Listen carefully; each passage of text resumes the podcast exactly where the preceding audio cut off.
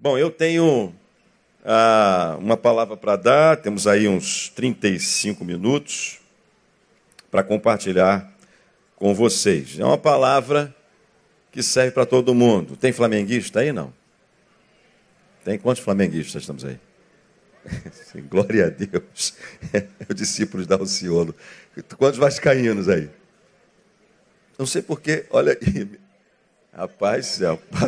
Cadê os vascaínos? Só porque o pastor não está aqui, né? Toda vez que Neil fala sobre o Vasco, o Vasco perde. Ele tem que ficar com a palavra. Cada vez que ele fala em Vasco. E os fluminenses aí, levante a mão. É, não está mal. Eu quero dizer uma coisa para você. E os botafoguenses? É, nossa, quase não aparece. Nossa. Você já deu bom dia para a pessoa que está do seu lado? Não. Foi feito no início, eu cheguei atrasado? Deu, né? Aí você disse assim, bom dia. Ele disse, bom dia. A impressão que a gente está tendo é que todos que estão aqui dentro estão tendo um bom dia. Por que eu digo isso? Porque eu, eu quero falar sobre o dia mal. O dia mal, necessariamente, é aquele dia que não é bom. E a Bíblia diz para a gente que esse dia mal chega para todo mundo, não interessa se você é do Flamengo, do Vasco, do Fluminense. Esse dia mal ele chega para todos. Se você é judeu, se você é cristão, se você é do islamismo, do cristianismo, não interessa a sua religião, se você é da Assembleia de Deus, pentecostal, neopentecostal, o dia mal chega para todos. Quando você e eu adentramos no hospital para socorrer um amigo, um parente, levaram um filho ao hospital, muito interessante. Lá no hospital estão as pessoas de todo tipo de fé e crença e credo, vivendo o seu dia mal. Todos. Então essa ideia, essa ideia bacana do Salmo 91, né? Todo mundo vai cair à tua direita, à tua esquerda, só você não vai ser atingido, não é bem assim. Até porque a linguagem do salmo é poética, não se pode interpretar literalmente. Nós somos atingidos, sim, por enxurradas, por terremotos, por maremotos, e se você estiver lá no, no navio, ah, no, no meio de uma tempestade, você vai sofrer como todos os outros. A diferença está no seu comportamento, né? É maravilhoso quando a gente vai num sepultamento de gente crente de verdade, que acredita na ressurreição, que acredita no Cristo ressurreto. Você vê que o consolo e o choro é outro. A desesperança, o desespero provocado pela desesperança já não é tão forte tão latente. O grito da dor já não é tão alto assim. Mas nós vivemos dores, nós vivemos, todos nós vivemos um dia mal. E aí eu separei dois versículos para falar sobre o dia mal e terminar falando sobre o dia bom, se der tempo. O primeiro está em Efésios 6,13, que diz assim, Efésios 6, capítulo 13, que diz assim, ó, portanto, tomai toda a armadura de Deus. A armadura é de Deus disponível para nós. Para que possais resistir no dia e, havendo feito tudo, permanecer firme. Versículo 34 do capítulo 6 de Mateus. Mateus 6, 34. Nosso Senhor Jesus disse assim: Não vos inquieteis, portanto, não vos inquieteis, pois, pelo dia de amanhã, porque o dia de amanhã cuidará de si mesmo. Basta a cada dia o seu mal. Jesus falando do dia a dia da vida. Jesus falando assim, ó, tenham menos preocupações. Não se preocupem com o que há de comer, com o que há de vestir. A vida por si só, ela já tem muitos dias difíceis. Não faça dessa preocupação uma dificuldade, um dia ruim. Basta a cada dia o seu mal. Aí eu fiquei pensando, por que, que a gente encontra dois, pelo menos, e tantos outros versículos que falam do dia mal e eu não encontrei um texto que diga assim: o dia bom. Diretamente. Basta cada dia o seu dia bom. Assim tem não? Não, não tem. Então, se o dia mal chega para todos, o, meu desejo aqui não é falar sobre a armadura de Deus de Efésios 6:13, que nós já ouvimos razoavelmente aqui, também através do nosso pastor, é primeiro trazer a consciência que o próprio Cristo falou além do apóstolo Paulo, sobre esse dia mal, trazer a consciência que esse dia mal chega para todos nós, independente de sexo, independente da idade.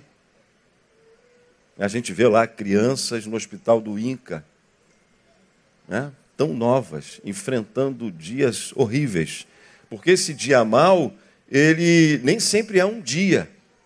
Esse dia mal, às vezes, dura um mês, 40 dias.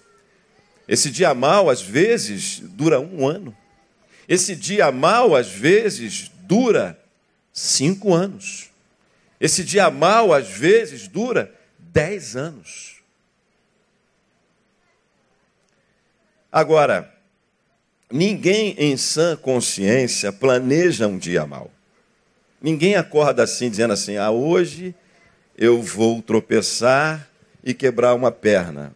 Ah, hoje eu vou sofrer um acidente de trânsito. Hoje eu vou ter enxaqueca. Hoje, aquele meu amigo que estava enfermo, aparentemente uma doença que, sem menos importância, vai falecer e eu vou, vou no sepultamento dele. Alguém planeja isso? Não. Ninguém planeja o dia mal. Ninguém pensa em sã consciência, em sã consciência. Né? A menos que esteja com problemas, a menos que seja uma pessoa doente. Ninguém planeja um dia mal. Mas os dias maus acontecem. Ninguém planeja uma dor de cabeça, uma febre, ninguém planeja, vou passar uma semana gripado. Ninguém planeja o dia mal. Ninguém planeja uma enfermidade para o seu filho. Se você dependesse, você, pai, mãe, seu filho nunca ficaria doente, não é verdade? Nunca iria para o hospital. Nunca teria nenhuma enfermidade, mas elas vêm. E por mais que a gente cumpra todos os ritos, quem sabe de apresentá-los como fizemos hoje, eles ficarão doentes, sim. E vão precisar de cura e de oração. Então, ninguém planeja mal, Entenda que o dia mal chega para todos e eu quero que você entenda esse dia mal. É a minha tentativa agora nessa manhã. Porque quando nós vivemos um período difícil, e talvez hoje você não esteja, mas eu não estou vivendo nem um, um dia mal, nem um dia bom. Poderíamos pensar assim? Não, se você não teve um dia mal, o dia foi bom ele foi naturalmente bom e você nem percebeu isso para chegar no final dele e dizer assim: Senhor, graças a Deus por esse dia. E dizer: Senhor, muito obrigado. Esse dia foi um dia, entre aspas, né? Normal. Esse é um dia bom. Dias normais são dias bons. Então eu quero que você entenda o dia mal, porque geralmente, quando nós falamos num dia mal, nós tentamos identificar os autores os algozes, o porquê desse dia mal. Eu me lembro de um, de um livro escrito pelo Almir Gonçalves, né? Quando a tragédia nos atinge. Acho que tinha um outro, Quando a Morte nos atinge, mas tinha um que era Quando a Tragédia nos atinge. E eu fui ler o livro para tentar entender e continuei sem entender. li o livro todo. Então, entenda o seu dia mal. Primeiro, o seu dia mal pode ser um resultado de decisões erradas que você tomou. O dia mal, ele pode ser simplesmente um resultado de decisões erradas que você tomou. Pode ou não pode? Então, Gálatas capítulo 6 diz assim: ó, Não vos enganeis, Deus não se deixe escarnecer. Gálatas 6, 7. Pois tudo que o homem semear, isso também se fará. Porque quem semeia na sua carne, da sua carne ceifará a corrupção. Mas quem semeia do espírito, do espírito ceifará a vida eterna. Então, o teu dia mal, hoje, se você está vivendo um dia mal, se você está vivendo um tempo de dias ruins na sua vida, pode ser um resultado de decisões, de atitudes é, ou não tomadas ou não vividas que você tenha tomado. Aí eu quero lembrar, eu separei aqui na vida de, de, de Davi alguns episódios de dias maus que exemplificam, isso. Por exemplo, Davi, depois de ser ungido rei, depois de ter vencido a Golias, ele foi duramente perseguido por Saul e teve que fugir e se esconder para preservar sua própria vida. Então a gente acha, Davi podia achar assim: poxa, ah, eu fui ungido para ser rei, eu tenho direito a um trono, né? eu fui escolhido e agora eu estou vivendo um tempo de perseguição, um tempo de dificuldade. Ele podia dizer assim: mas que unção é essa? Mas que promessa de Deus é essa para a minha vida, se parece que tudo que está para acontecer, que parecia ser bom, está sendo completamente ruim. Vejam que ele teve oportunidades de matar o seu opositor, mas ele não fez. Ele tinha direito àquele lugar que já tinha sido concedido por ele, em unção, pelo profeta Samuel, a ele viveu um dia ruim, um tempo ruim depois de um tempo de promessa.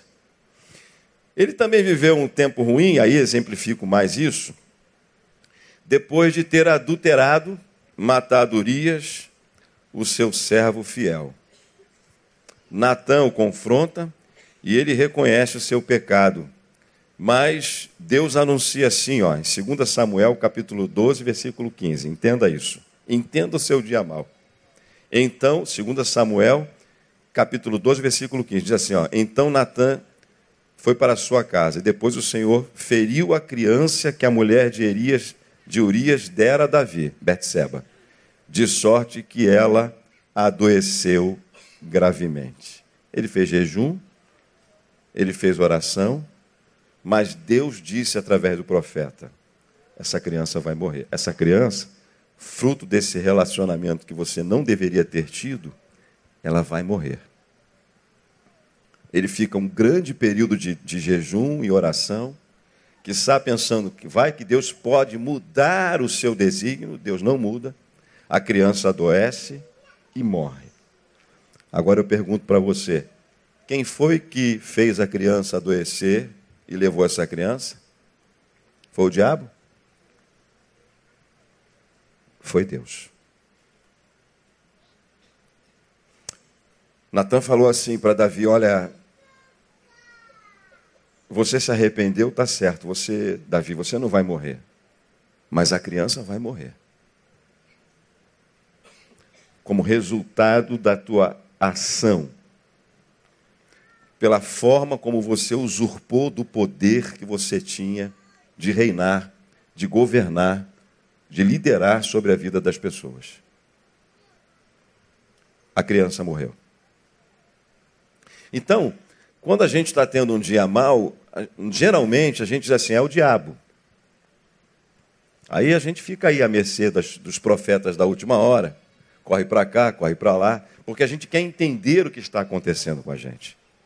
E nem sempre é o diabo. Nem sempre é. O resultado de um dia mal é o diabo. Pode ser uma ação corretiva, justa de Deus sobre a sua vida ou a minha vida. Era isso, foi isso que aconteceu com Davi nesse episódio que eu acabei de descrever para você aqui. O seu dia mal também pode ser um resultado de sementes que você não plantou. Você não fez nada de errado, mas você também não fez nada de bom. Você quer chupar laranja, mas nunca plantou uma laranjeira. E aí eu quero passar para você, eu passei para o painel, eu postei isso lá na minha página, um homem que comprou 300 mil metros, 30 hectares de terra, 300 mil metros de terra, para plantar uma floresta. Ele era filho de agricultores. Bota aí, painel. Esse homem aí, ó. Vai aparecer o nome dele, sobe um pouquinho. Como é que está aí? Isso. Olha aí, a incrível história do brasileiro chamado de louco pelos vizinhos por plantar a própria floresta. Vai lá, sobe lá. Rapidinho. Olha aí, ó. Antônio Vicente era chamado de loucos pelos vizinhos. Afinal, quem compraria um pedaço de terra a 200 quilômetros de São Paulo para começar a plantar árvores? Quando comecei a plantar, disse ele, as pessoas me diziam: Você não viverá para comer as frutas, porque essas árvores vão demorar 20 anos para crescer. Conta Vicente ao repórter Gibes Obel do programa Outlook do Serviço Mundial da BBC. Vai subindo mais. Ele começou a fazer isso, agora está com 84, em 1973. E o que ele disse é o seguinte: a, a fruta que eu estou comendo hoje, ele fez isso para restaurar o, eco, o ecossistema. Pensando na água, nas árvores, isso assim: o que eu estou comendo hoje, alguém plantou. Então, se eu não comer os frutos dessas frutas que eu estou plantando hoje, alguém vai comer, porque hoje eu como aquilo que outros plantaram.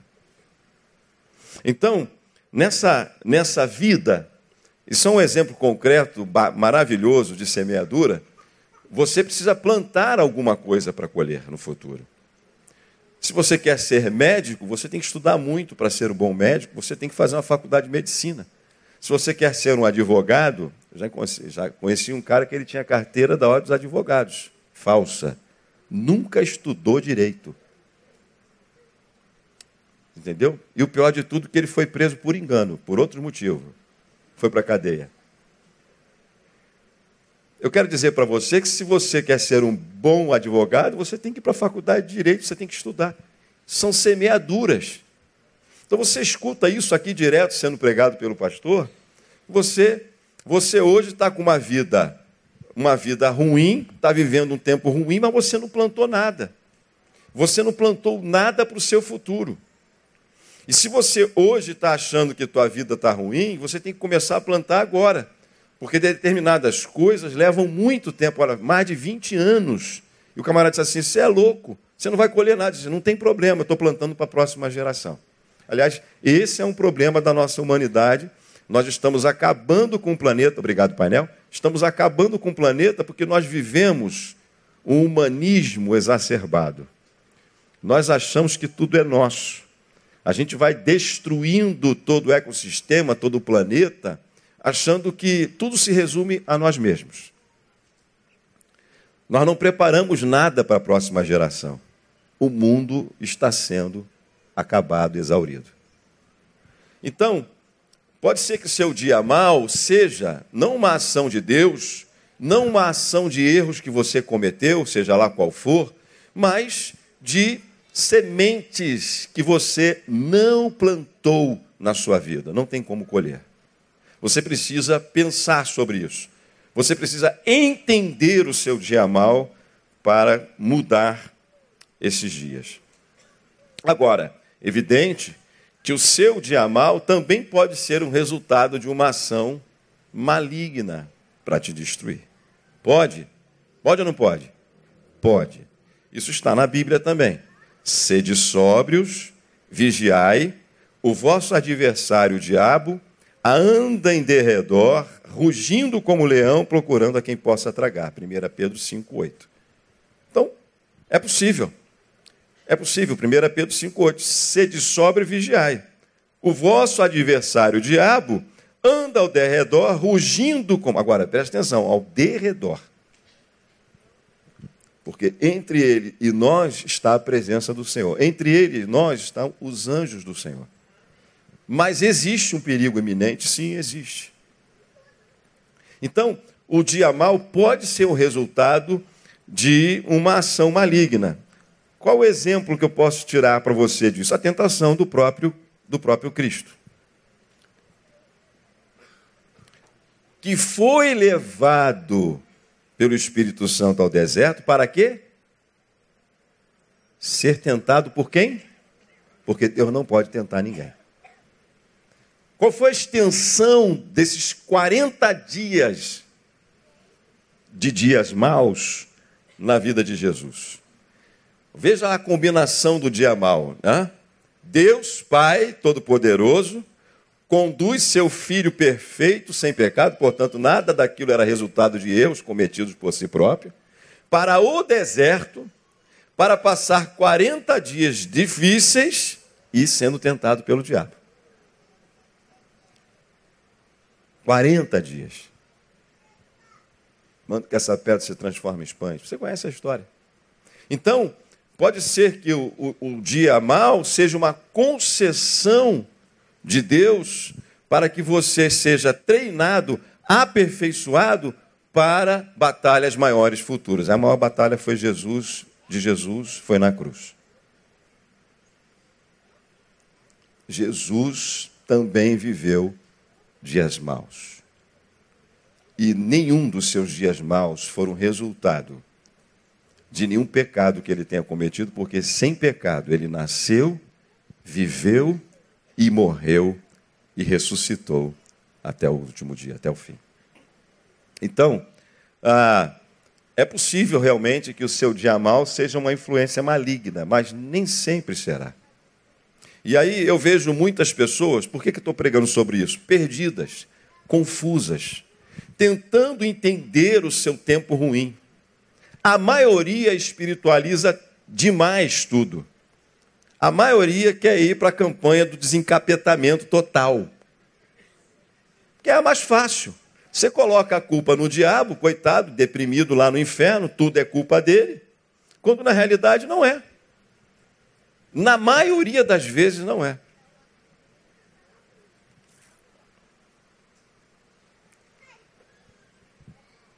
Então, o seu dia mal também pode ser uma ação de Deus para preparar você para vitórias maiores no futuro. Seu dia mal também pode ser uma ação maligna para te destruir. Você tem que discernir o seu dia mal. Então, o que você pode fazer nesse dia mal? Se você consegue entendê-lo. Se foi uma ação sua, ou uma omissão sua, se você consegue entender, reconhecer que o seu dia mal, parar de ficar colocando a culpa no diabo, no vizinho, no teu pai, na tua mãe, quem quer que seja, porque a responsabilidade é sua, você precisa se arrepender. Foi o que Davi fez. Davi disse assim: ó, eu pequei. Por isso que ele era um homem segundo o coração de Deus. Não foi porque teve uma vida perfeita. Foi porque ele assumia os seus erros. E o detalhe, não cometia mais o mesmo erro. Cometia outros erros, não o mesmo erro. Então, quando ele recebeu a notícia de Natan, com aquela historinha, Natan chegou para Davi e disse assim: Olha, um homem, um grande homem rico, foi fazer uma comida para um, para um amigo que recebeu em casa. Ele tinha muitas posses, muitos gados, muitos cordeiros. Aí o que, que ele fez, Davi? Ele pegou o único cordeiro de um seu vizinho, que era um animalzinho de estimação, que dali ele fazia um queijo, bebia o leite, era um animal familiar. Pegou o único animalzinho do, do seu vizinho, matou para oferecer. Quem é esse miserável que eu vou mandar prender e justificar e fazer juízo hoje? Natan disse assim: é você. Você é o cara que podia ter tudo, pegou aquilo que não podia. Davi disse assim: Eu pequei. É preciso lembrar que o arrependimento não, nem sempre, vai tirar, inibir as consequências daquilo que você cometeu. Mas é o início de uma história de mudança importante na sua vida. Parar de ficar colocando a culpa no diabo em Deus que te abandonou, no teu pai, na tua mãe, no teu vizinho, e você dizer assim: Eu pequei, eu fiz, e por isso estou colhendo o resultado dos meus erros. Entenda o seu dia mal. Arrependa-se, como aquela mulher que se prostituía e ouviu de Jesus: vá, perdoados são os teus pecados, vá e não peques mais. Veja se ainda dá tempo de correr atrás do prejuízo. Veja que esse senhor foi chamado de louco, porque disseram assim: você já está com uma certa idade, você não vai colher esses frutos. Mas ele fez assim mesmo. Então, você que está com 50, 60, 70 anos, não sei qual é a sua idade, você que está insatisfeito com a sua vida, com o que você tem, com o que você ganha, com o seu dia mal, avalie se o seu dia mal não é um resultado do seu descaso para com semente que você não plantou.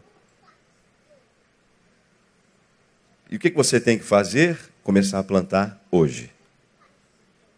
Mesmo que você não colha, você já vai ver que os ares da sua vida mudam completamente. É impossível que você não colha alguma coisa disso ao longo da sua própria caminhada, da caminhada da sua vida. Então, é, corre atrás do prejuízo. Pare de colocar a culpa nos outros.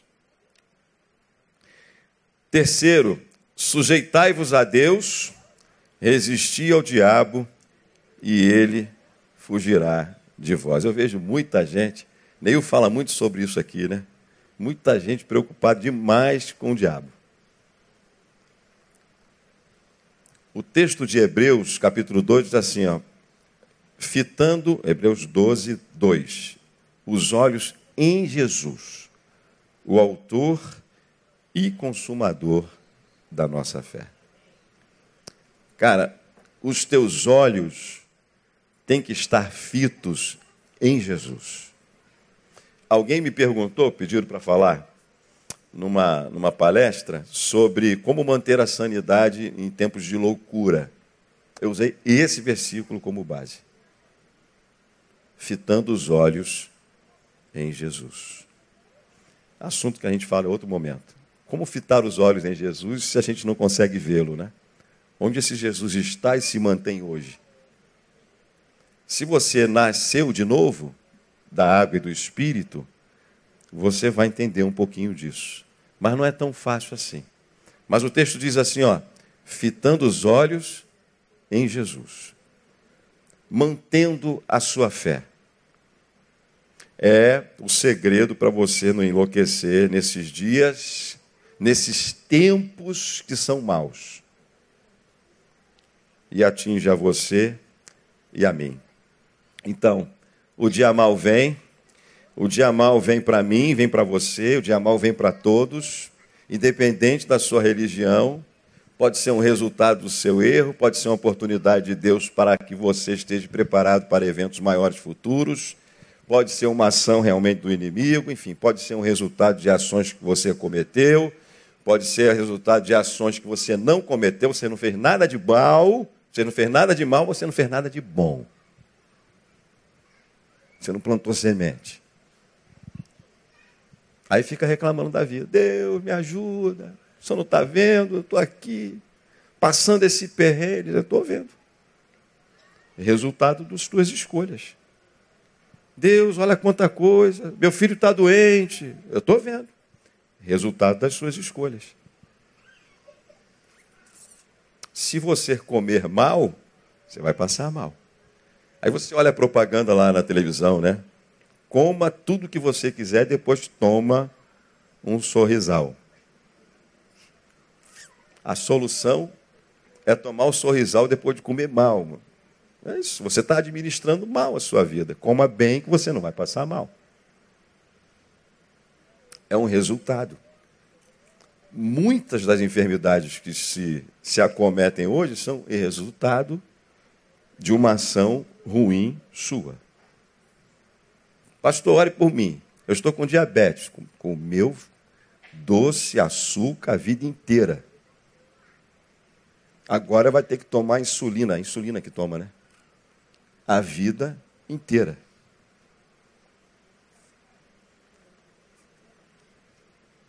Sem falar, nem vou entrar no, Nem vou entrar no campo da maldição hereditária, porque nós sofremos uma hereditariedade, sim.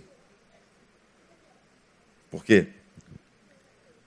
Assim como uma geração pode colher o bom fruto daquilo que você plantou, a tua próxima geração pode colher o mau fruto. A tua, estou falando direta, não estou falando da humanidade. Um mau fruto daquilo que você plantou. A probabilidade de você que contraiu o, o, o HIV ter um filho com o vírus do HIV é muito alta até o momento. Então, o teu filho já vai nascer com a perspectiva de uma enfermidade fruto de erros de relacionamentos, de atitudes que você teve. Está dado o exemplo? Você entendeu? Tu acha que esse pessoal da Lava Jato está tendo dia mal ou dia bom? Dia mal. Porque eles encurtaram o caminho desse dia bom. Eles achavam que eles podiam produzir o próprio dia bom deles. Deu ruim. Finalmente deu ruim. Está tendo um dia mal. É o sistema. Não, é, é a política, é a perseguição, é isso, é aquilo. Não, o cara nunca fez nada. Dia maus e dia bons. Você precisa entender o seu dia mau. Você precisa ser sincero consigo mesmo, diante de Deus que sabe todas as coisas. Entenda então o seu o seu dia. Por último, vou terminar bem resumidamente. Né? E os dias bons? Eu costumo dizer, tenho dito isso nos pequenos grupos, quando a gente está sentado no caminho, dias bons precisam ser planejados. Planeje os dias bons. Sabendo, como diz o texto, se o Senhor quiser, faremos isso ou aquilo. Mas ele disse: planeje. Planeje os dias bons você precisa planejar os seus dias bons. Porque o dia mau, ele vem sem você planejar. Então, se tudo que você tem hoje, o que você vai planejar para esse dia de hoje ser um bom dia para você? Você precisa planejar o seu dia bom. Você precisa planejar, por exemplo, diz que a dificuldade de toda dona de casa é saber o que vai fazer para comer no dia seguinte, né? É ou não é? Essa não é uma dificuldade para mim. Porque eu não sou mulher, deve ser porque eu tenho uma mente masculina. Minha esposa estaria, ela sabe disso. O que, que eu vou fazer para comer? Então, você precisa planejar até o, o alimento que você vai comer. Planejar comer aquela comida que você gosta, que te dá prazer. Isso é um dia bom. Comer o pão de cada dia com alegria, um dia bom. Na presença de pessoas que você ama, dia bom. Você precisa planejar isso. Você precisa planejar esse dia bom de se encontrar com, as suas, com seus familiares, com seus amigos, de reuni-los. Tem família que só se encontra no cemitério, já percebeu isso? É, tem um grupo da família, um grupo da família da minha esposa que só se encontra quando alguém da família morre. Bom, não são meus familiares. Eu tento, eu não tenho quase ninguém de, de, de parentes aqui além dos meus filhos. Quase toda a minha parentela, por parte da minha mãe, está em São Paulo e no Nordeste. Então é muito complicado, mas eu, eu vou lá. Eu, quando eu descobri que eu tinha primos aos 12 anos, eu peguei a, a permissão com o juiz, eu pegava um ônibus, eu ia sozinho passar as férias em São Paulo, naquela época, atravessar. Eu via aquele rio Tietê sendo poluído, né, aos poucos, e eu passava lá com os meus primos, meus parentes. Você precisa planejar o dia bom. Planeje estar com pessoas que você ama. Planeje sentar à mesa com quem você ama. Planeje sentar para comer aquilo que você gosta. São coisas simples da vida que fazem do seu dia a dia um dia bom. Entendeu? Planeje aquele dia, aquele, aquela noite bacana com a tua mulher. Tem que começar cedo planejar esse negócio. Vocês estão rindo? É verdade. Você tem que semear muito para colher esse fruto. Não pensa que vai colher esse negócio fácil, que não colhe, de jeito nenhum. Você tem que semear muito lá, desde manhã, no pé do ouvido, bater um papo. Planeje. Planeje dar uma saída. Planeje uma viagem. Você precisa planejar os dias bons. Porque os dias maus, eles virão. É muito difícil eu perceber isso e termino agora porque deu meio-dia. É muito difícil você dizer assim: está tudo bem. Porque se você for pensar, não está nada bem. Se você for pensar macro, você, você vai pensar que nós estamos no mundo de guerras, no mundo de conflitos, no mundo de miséria, no mundo de desigualdade, no mundo de injustiça, no mundo de morte. Então, a, a miséria que a humanidade vive, ela por si só já nos remete a um dia mau. Então é impossível você ah, cumprimentar uma pessoa e dizer assim, vai tudo bem? A pessoa diz assim, tudo bem. É uma forma de dizer. Porque se você se importa com a vida, se você se importa não só com a casa onde você mora, mas com o planeta, se você vai ampliando isso, os dias são maus. Os dias não são bons. As perspectivas bíblicas não são de melhoras. Eu já preguei aqui sobre isso. As profecias não nos prometem dias melhores, nos prometem um final melhor. Nos promete um final triunfante. Mas não nos prometem dias melhores. Pelo contrário, forçoso é, disse Jesus no sermão profético no final de Mateus e dos evangelhos. Forçoso é que assim aconteça. Vai ver o que acontece. Fome, guerra, perseguição, peste, terremoto, maremoto, forçoso é que assim aconteça. Então nós vivemos num tempo de dias maus. Mas podemos ter dias bons. O Senhor pode dar a você dias bons. Vou resumir de novo. Se o momento que você está vivendo é um, é um tempo de dias ruins, de trevas, de dificuldades. Avalie esse dia. Eu já passei um período de 10 anos de dias maus, dias difíceis. Para mim foram difíceis. 10 anos. Eu nem contei. Alguém perguntou: quanto tempo durou isso, pastor? Eu fiz assim, uns 10 anos. 10 anos. Então, avalie o seu dia. Entenda, seja sincero com Deus. Plante boas sementes. Decida ter dias bons. Planeje intencionalmente. Porque os dias maus, eles vêm inesperadamente. Bem, eu já faço assim há algum tempo. Intencionalmente. Quase, quase a a maior parte da nossa agenda, nossa agenda pastoral não é planejada, né, Isaías? São coisas que acontecem. Gente que liga que a gente não espera, contando história que a gente nunca ouviu ou que já ouviu. São os dias. Entenda os seus dias.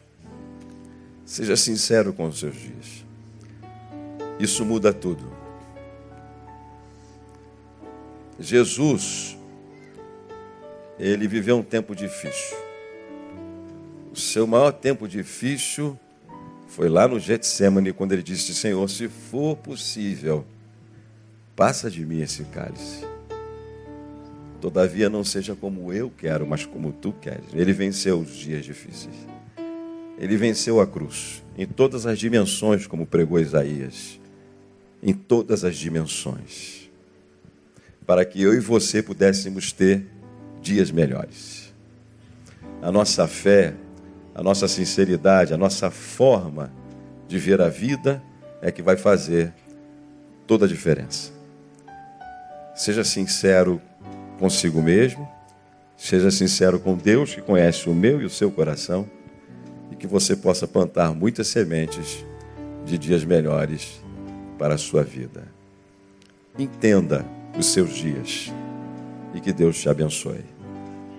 Monday.